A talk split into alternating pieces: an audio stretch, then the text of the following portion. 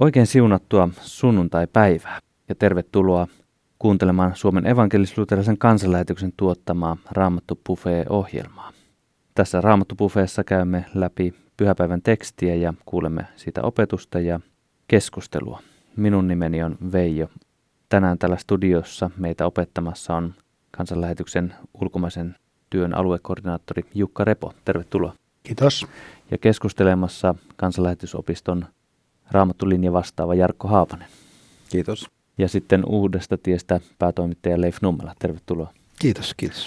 Ja pyhäpäivän teema on Kuninkaasi tulee kunniassa, mutta ennen kuin poraudumme hetkeksi tuohon pyhäpäivän teemaan, pieni rukous. Näin rukoilen. Rakas taivaallinen isämme, kutsut sanassasi meitä odottamaan vapahtajamme Jeesuksen Kristuksen paluuta kunniassaan. Pyydämme, että pysyisimme valveilla, saisimme voimaa sinun sanastasi, eläisimme lähelläsi ja oikein osaisimme toimia ja odottaa vapahtajamme paluuta. Jeesus, katso meidän puoleen, vahvista ja lähetä yhä uudelleen ja uudelleen kutsumaan pimeydestä valkeuteen ja odottamaan paluutasi. Jeesuksen Kristuksen nimeen. Aamen. Luen pyhäpäivän teeman kirkkovuosikalenterista ja pyhäpäivän teema on siis kuninkaasi tulee kunniassa. Evankelisessa kristikunnassa tämän päivän aiheena on Kristuksen tuleminen kunniassaan aikojen lopulla.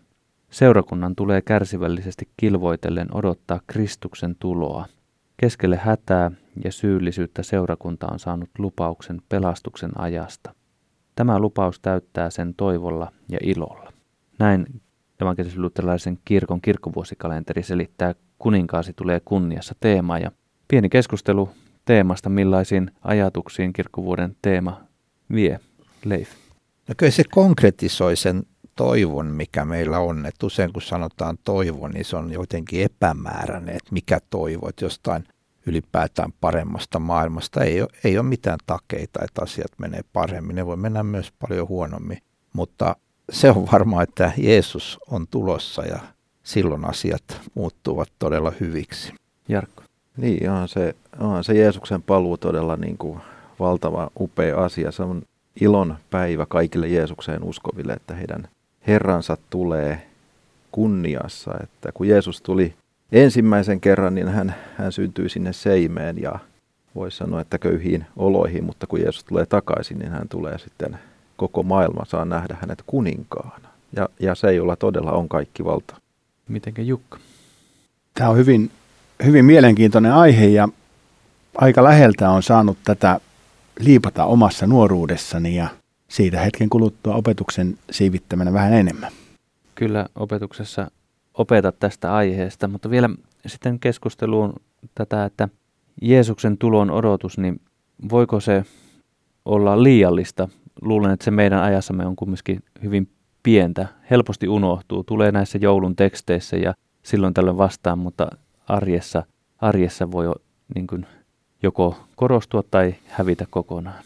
Kyllä kirkon historiassa on selvästi kaksi ojaa havaittavissa. Että toinen on se, että ruvetaan tietämään, milloin se Jeesus tulee ja ruvetaan asettamaan päivämääriä ja hetkiä ja jotenkin niin kuin vetäydytään tästä elämästä vähän taaksepäin ja, tai sivulle ja, ja ruvetaan niin kuin keskittymään jotenkin siihen odotukseen, että meitä on kutsuttu elämään täysillä tässä ja, ja Herra tulee sitten, kun hän päättää ja hän vain tietää sen. Että tämähän on sitten mielenkiintoista, Jeesus sanoi itse, että, että hänkään, hänkään ei tiedä sitä, vaan, vaan isä, Jumala vain tietää sen päivän, on päättänyt. Niin tässä kun puhuit, että voiko olla liiallista, niin, niin oliko se nyt Tessalonikan seurakunta, jossa, jossa tämä Jeesuksen paluun odotus oli aiheuttanut sen, että että siellä jokut sitten oli lakannut kokonaan tekemästä työtä ja, ja tämmöistä niin kuin elämästä normaalia elämää niin kuin Jeesuksen paluun odotuksessa ja, ja ajatuksena vähän sitä, että, että mitä tässä nämä kannattaa muuta kuin istua ja odotella. Ja sitä niin kuin Paavali kirjeessään sitten haluaa tähdentää, että, että tota, eläkää, eläkää niin kuin Jeesus tulee kyllä takaisin, mutta eläkää sitä elämää siihen asti ihan normaalilla tavalla. Hmm. Tästä voisimme jatkaa sitten jo päivän tekstin ääreen ja päivän teksti on Luukkaan evankeliumissa 17. luvussa jakeissa 20 ja 24 ja ajattelin kysyä sinulta Leif, että voisitko sinä lukea tämän päivän tekstin jakeesta 20 alkaen. Kun fariseukset kysyivät Jeesukselta, milloin Jumalan valtakunta tulee, hän vastasi, ei Jumalan valtakunta tule niin, että sen tulemista voidaan tarkkailla, eikä voida sanoa se on täällä tai se on tuolla. Katsokaa, Jumalan valtakunta on teidän keskellänne. Opetuslapsilleen hän sanoi, tulee aika, jolloin te toivotte näkevänne edes yhden ihmisen pojan päivän, mutta ette saa nähdä. Teille sanotaan silloin, hän on tuolla ja hän on täällä, mutta älkää lähtekö minnekään, älkää juosko perässä, sillä niin kuin salama välähtää ja valaisee taivaan äärestä ääreen, niin on ihmisen poika oleva ilmestymisensä päivänä.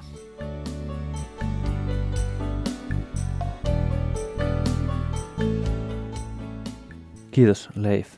Ja tästä tekstistä kohta sitten Jukka saat käydä opettamaan, mutta sitä ennen kuuntelemme musiikkia. Niina Oström esittää kappaleen Saavu Herra. Niina Oström esitti kappaleen Saavu Herra. Raamattopufeessa käymme sitten opetuksen pariin ja meitä on opettamassa aluekoordinaattori Jukka Repo ja nyt on Jukka opetuksen vuoro. Ole hyvä. Kiitos. Milloin ja miten Jumalan valtakunta tulee? Äsken Leifin lukemassa Luukkaan evankeliumiin on tallennettu Jeesuksen vastaus, joka on mielenkiintoisella tavalla kaksijakoinen. Ensimmäisessä fariseuksille annetussa vastauksessa todetaan, että tässä ajassa Jumalan valtakunta ei voi olla enemmän tuolla kuin täällä, sillä Jumalan valtakunta toteutuu meidän keskellämme tai sisäisesti meissä, kuten vuoden 1938 kirkkoraamattu asian ilmaisi. Meidän ei siis pidä juosta erilaisten gurujen tai profeettojen perässä, jotta saisimme maistaa Jumalan valtakuntaa jotenkin enemmän. Toisessa opetuslapsille annetussa vastauksessa taasen puhutaan Jeesuksen toisesta tulemisesta. Ja tämänkin asian suhteen opetuslapsia ja meitä kielletään juoksemasta minkään perässä. Ensi lukemalla voi ajatella, että nämä ovat ristiriidassa keskenään, mutta vähän aikaa pureskeltuaan saa kiinni punaisesta langasta. Jumalan valtakunnan läsnäoloa ei voida mitata jollain mittareilla, mutta siitä huolimatta se on jo meidän keskellämme.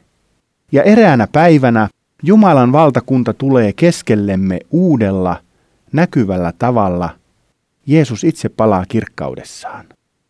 Jeesus totesi jo edellä, että hänen tulemukseensa liittyvät eksytykset ovat kova paikka sen ajan opetuslapsille, ja siksi niistä varoitettiin tässä yhteydessä. Matteus sanoo selvästi, että hetkenä, jolloin Jeesus tulee takaisin, emme tiedä. Valvokaa siis, sillä ette tiedä, minä päivänä teidän Herranne tulee. Tästä huolimatta aika ajoin kuulemme vääriä profetioita, joissa tiedetään päivämääriä tai jopa kellon aikoja. Esimerkiksi nuoruudessani 80-luvun puolivälissä eräs mies profetoi Jeesuksen tulevan juhannuksena takaisin. Seurakunnan vanhemmisto sanoutui tästä irti, mutta mies uskoi sanomaansa niin, että myi omaisuutensa ja painatti traktaatteja, joita sitten jakoi koko kaupunkiin. Meidänkin postilaatikkoon sellainen kolahti. Viimeiseksi omaisuudekseen hänelle jäi valkoinen alpa, joka päällä hän odotti kaupungin korkeimmalla kohdalla juhannusta ja Jeesuksen paluuta. Juhannus tuli ja meni, mutta Jeesus ei tullut. Mies joutui kokoamaan elämänsä sirpaleet ja aloittamaan alusta. Ei turhaan Jeesus sanonut, te eksytte, koska te ette tunne kirjoituksia ettekä Jumalan voimaa. Sillä Matteuksessa vakuutetaan myös, mutta siitä päivästä ja hetkestä ei tiedä kukaan, eivät taivaan enkelit, eikä myöskään poika, vaan isä yksin. Myös Japanissa oli muutamia vuosia sitten 16-vuotias poika profetoinut, että Jeesuksen olisi pitänyt tulla lokakuun viimeisenä päivänä takaisin, ja kuten tiedämme, Jeesus ei palannut.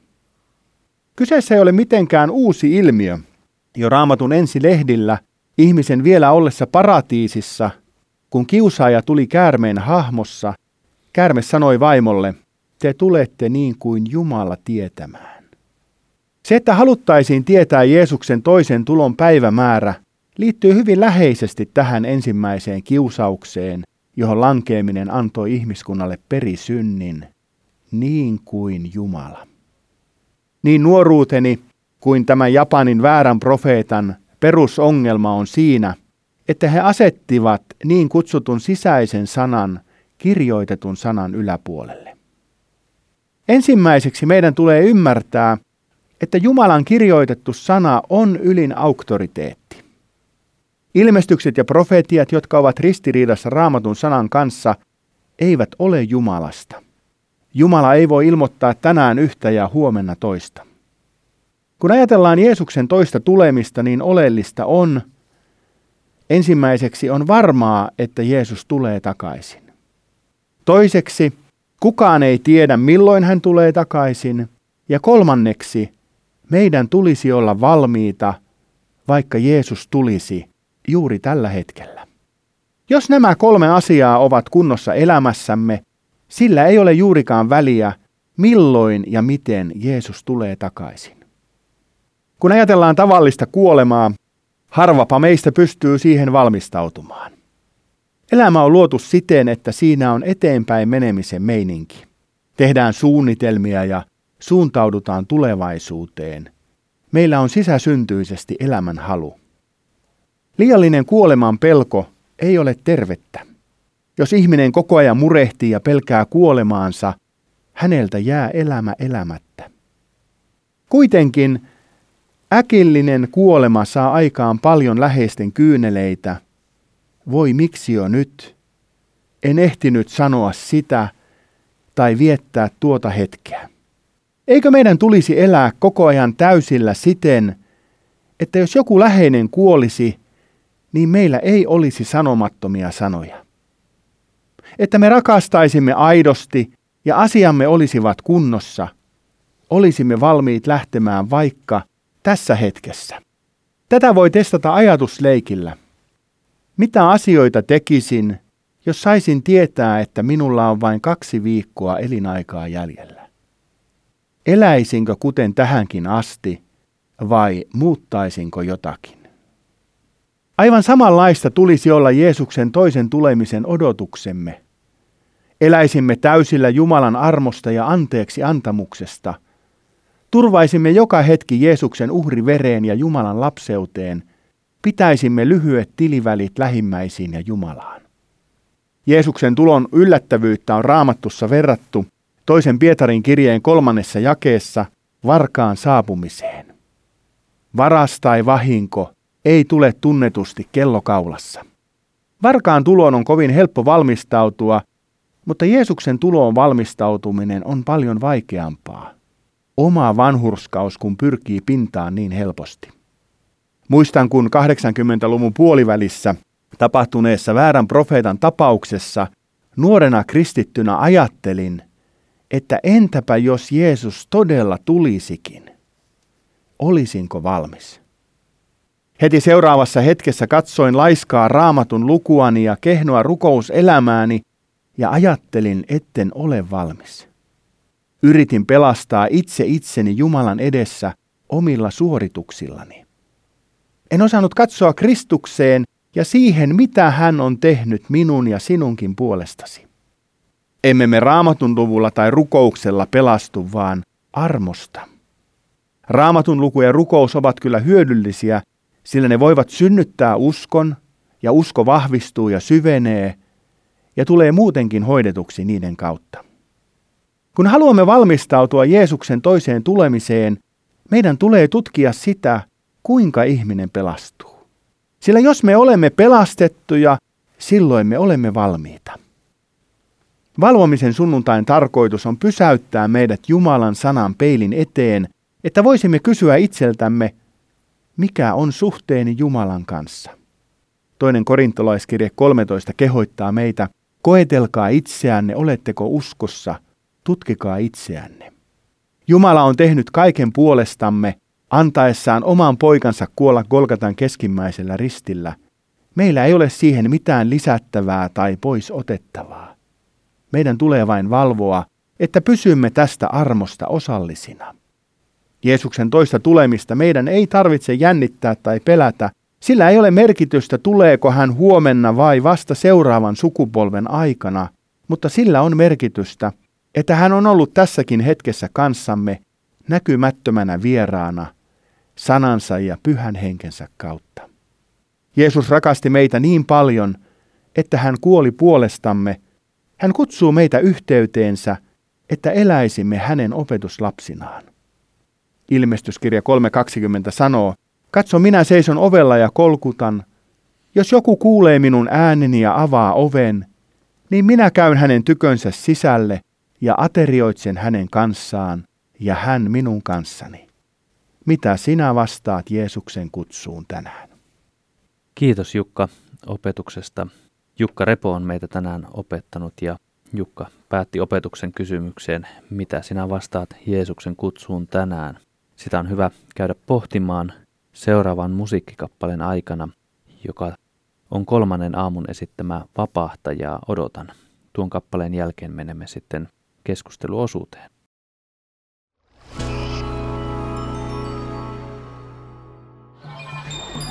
Ole suuressa tehtävässä mukana tukemalla kansanlähetyksen työtä kotimaassa ja ulkomailla. Soita numeroon 0600 190 90. Puhelun hinta on 20 euroa 45 senttiä plus PVM. Kiitos tuestasi.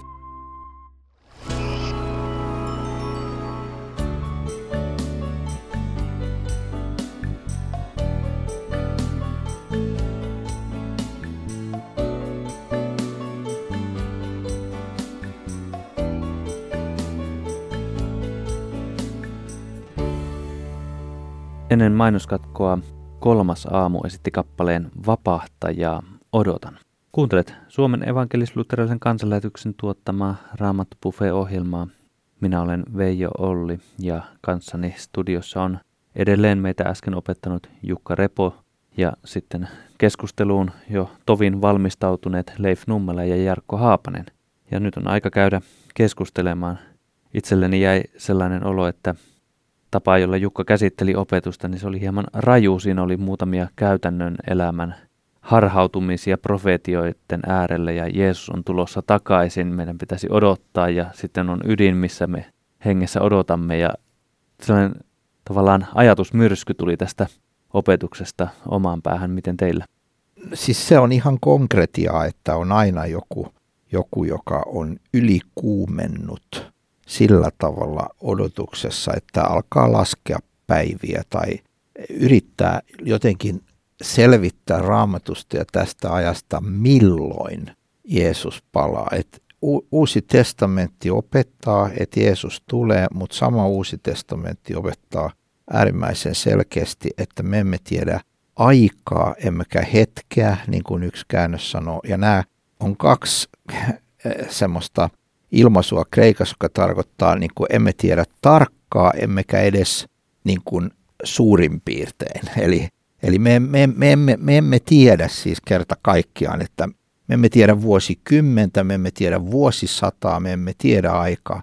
Ja nämä pitää pitää niin kuin tasapainossa koko ajan seurakunnassa ja kristityn elämässä. Että jos joku sanoo, että hän tietää millä vuosisadalla Jeesus tulee – niin, niin se, on, se on menemistä sen yli, mitä on kirjoitettu.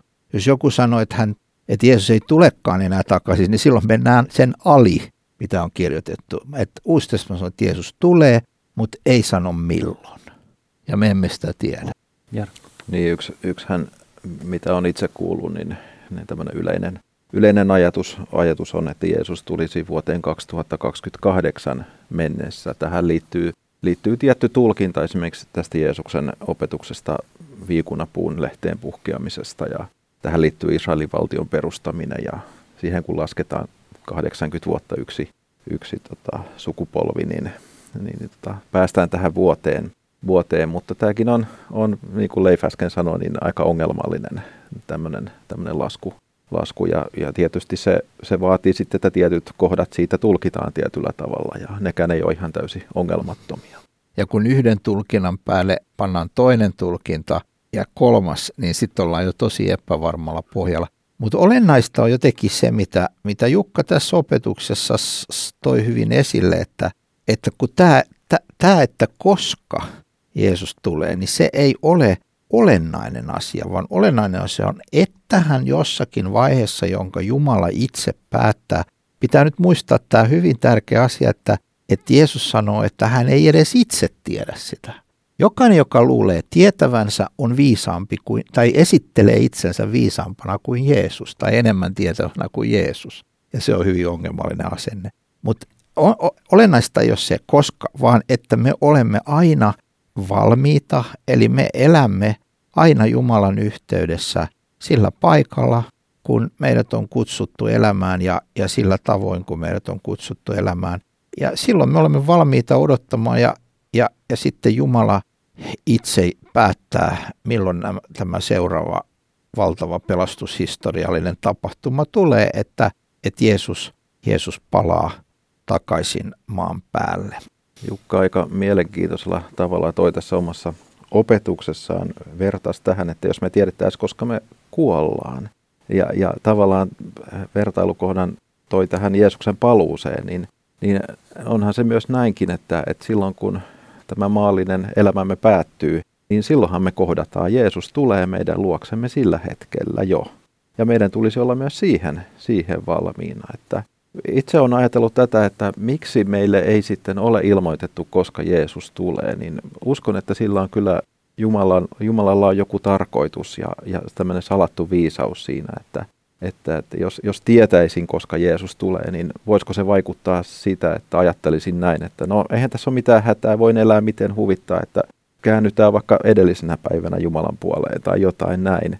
Mutta että kun pitää olla koko ajan valmiina, vaikka Jeesus tulisi voi olla, että tämä on viimeinen raamattu buffet-ohjelma, että Jeesus tulee tänään.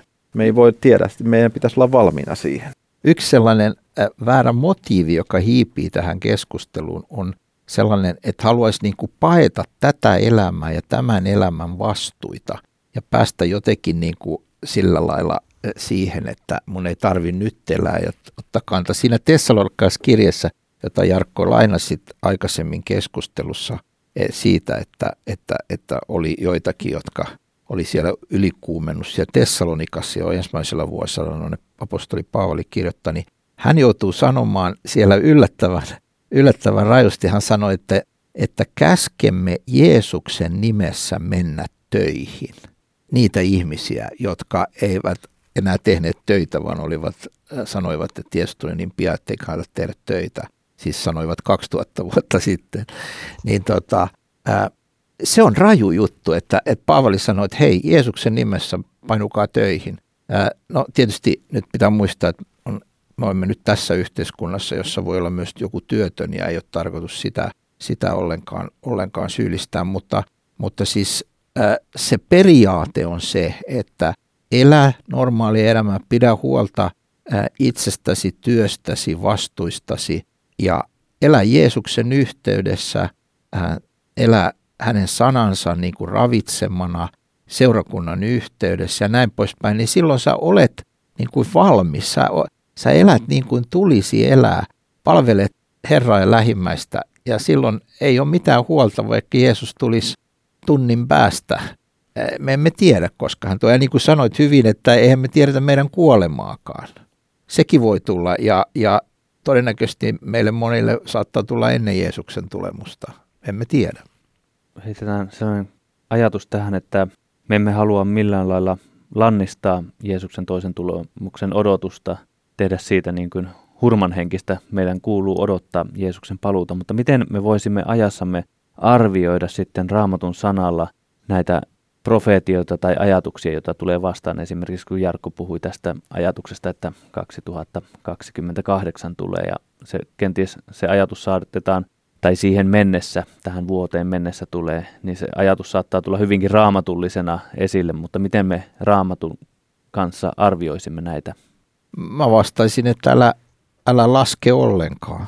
Hmm. Eli jo, la, jo se, että jos on lopet, vuosiluku, niin... Mä, niin, niin...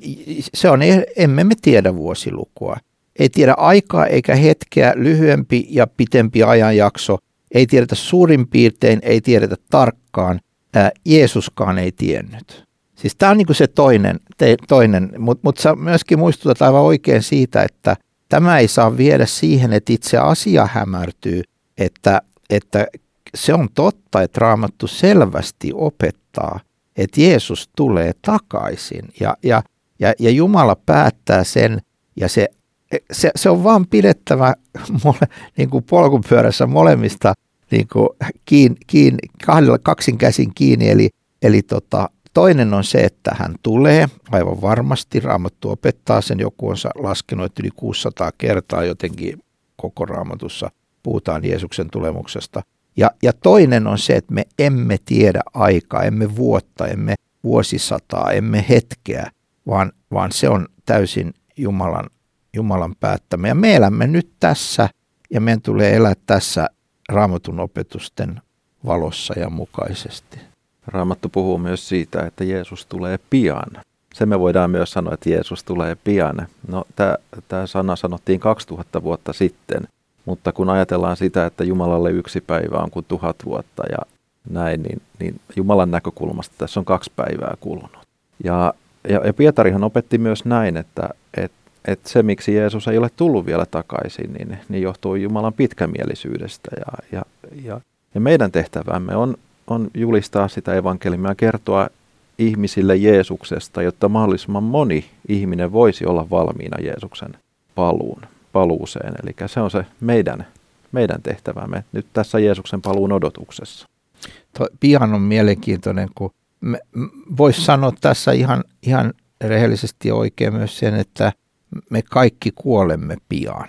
Ää, siis ää, tietyllä tavalla se on ehdottoman totta, että, että voi olla, että saa 20 vuotta, mutta ei, ei, ei pysty lupaamaan. Voi olla, että saa 20 päivää. Siis e, on oltava realisti, on oltava niin kuin todellinen, ei saa panna päätä pensaaseen. Sinä voit kuolla hyvin pian. Ja sitten sinä voit kuolla pian ja, ja 20 vuotta on yhdessä elämässä loppupeleissä aika lyhyt aika, että se on tosi pian. Ja nyt Jumala on nähnyt hyväksi valita tällaisen sanan ja sanoa, että minä tulen pian. Jeesus sanoi, minä tulen pian. Se on hänen valitsemansa ja se merkitsee mun mielestä sitä, että hän muistuttaa, että hei, sä et tiedä sitä, ole aina valveilla, minä lupaan tulla ja minun näkökulmastani se on niin kuin pian. Otan tähän keskusteluun sitten tällaisen termin kuin pelottelu. Tästä kun puhutaan Jeesuksen paluuta ja paluusta ja puhelintolpassa lukee Jeesus tulee, oletko valmis, niin toiset kokee, että tällä koitetaan pelotella ihmisiä. Onko tässä takana sellainen, että meitä pitäisi peloitella tulemaan pelastuksen suojaan vai mistä on kyse?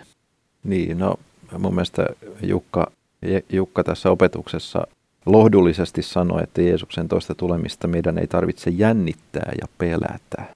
Ja, ja ky, kyllä niin kuin kristityille, Jeesukseen uskoville, jotka elää Jeesuksen seurassa tätä elämää, niin, niin kun Jeesus tuntee minut ja minä tunnen Jeesuksen, niin kun meidän Herramme palaa, niin siinä ei ole Jeesukseen uskovalla mitään, mitään pelättävää. Tietysti Raamattu puhuu myös siitä, että sen jälkeen tulee viimeinen tuomio. Ja, ja, ja, ja totta kai se on se on semmoinen asia sitten, että mikä meidän pitää tämän elämän aikana jotenkin ratkaista kohdallamme, että, että miten minä voin seistä sitten siinä Jumalan tuomioistuimen edessä. Mutta, mutta jos elämme, elämme tässä anteeksiantamuksessa ja armossa, Jeesus on kärsinyt sen rangaistuksen meidän puolestamme, niin meillä on turvallista myös olla, olla siinä viimeisellä tuomiolla.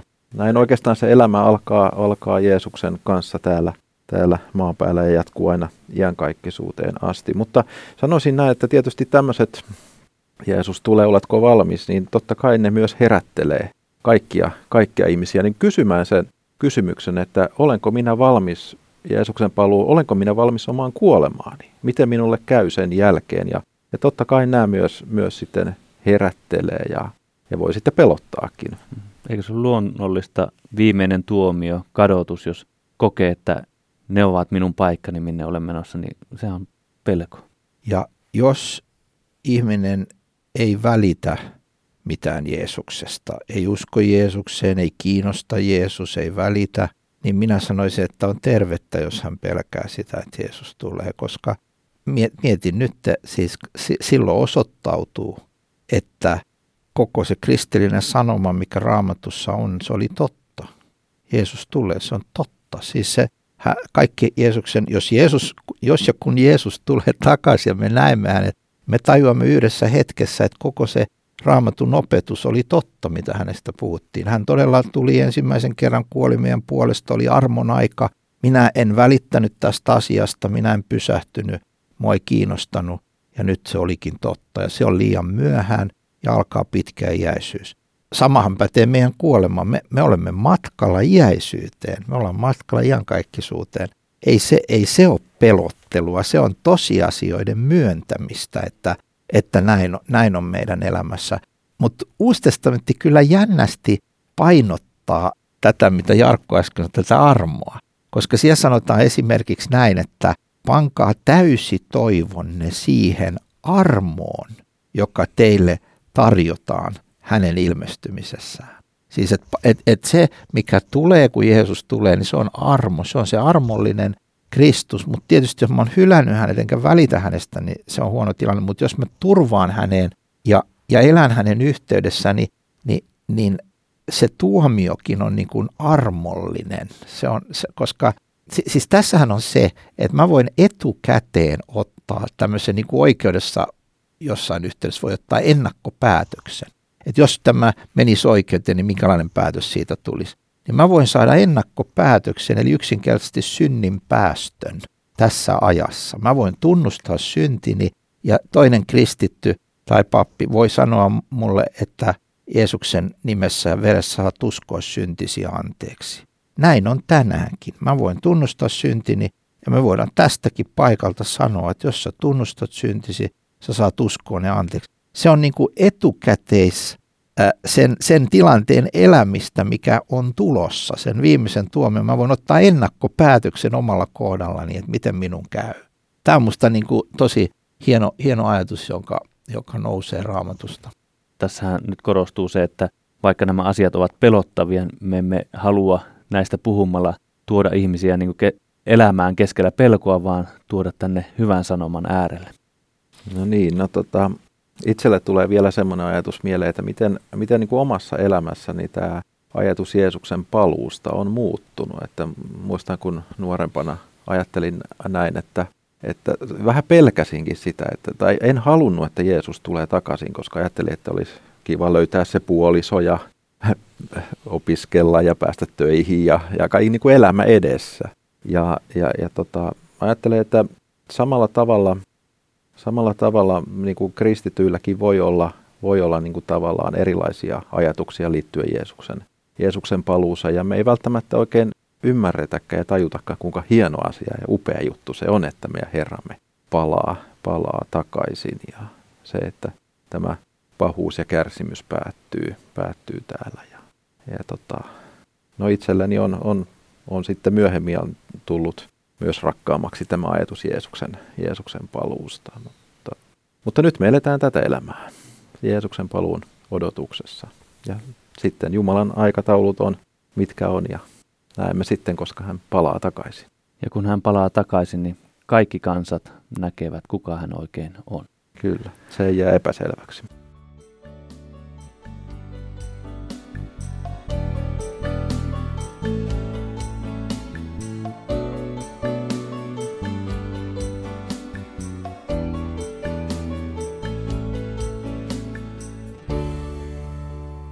Kiitos Leif ja Jarkko keskustelusta ja nyt Jukka käännymme sinun puoleesi ja odotamme, miten johdatat meitä vielä tässä ohjelman loppuminuuteilla.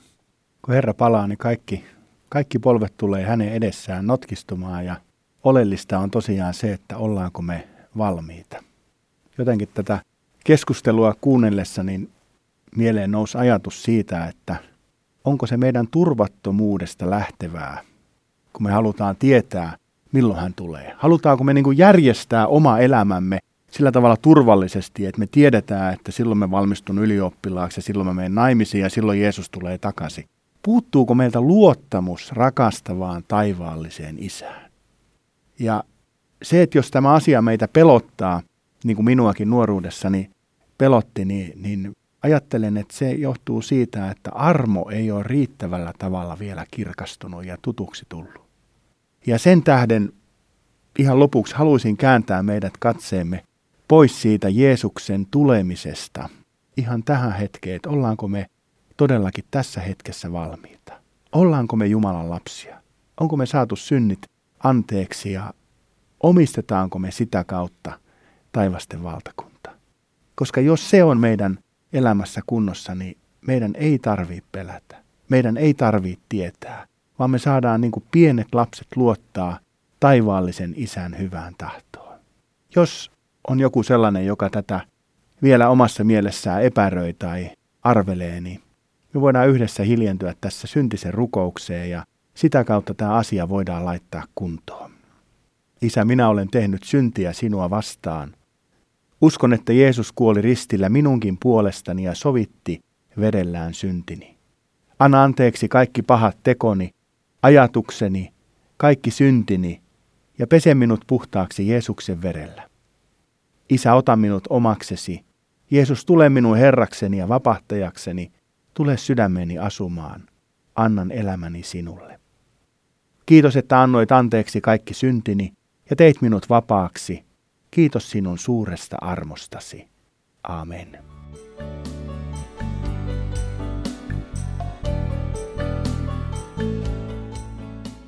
Kiitos Jukka. Ja kiitos kaikille studiossa Leif Nummela, Jarkko Haapanen, Jukka Repo ja sitten meillä on tekniikassa Tomi Jurvanen. Ja kiitos sinulle radion ääressä. Näin me saamme luottavaisesti jättää elämämme Jumalan käsiin. Meidän ei pidä jäädä pelkoon, vaikka joskus Jeesuksen paluu on voinut olla sellainen, niin kuin tässä olemme kuulleet, että itse kullekin. Vielä tähän ohjelman lopuksi kerron muutaman internet-osoitteen. Avaimia.net on internetissä paikka, josta voit kuunnella vaikka välittömästi tämän ohjelman uudelleen ja jakaa sen ystävällesi. Suuressa mukana.fi sisältää kirjoituksia, sieltä voi tilata kansanlähetyksen työntekijöiden rukouskirjeitä ja voi myös tukea työtämme. Nämä ovat hyvät internet-osoitteet. Tähän päättyy Raamattu tarjoulu tällä erää. Ole siunattu. Voimme jättää elämämme ja kuolemamme Jumalan käsiin. Ensi sunnuntaina jatketaan. Kuulemisiin.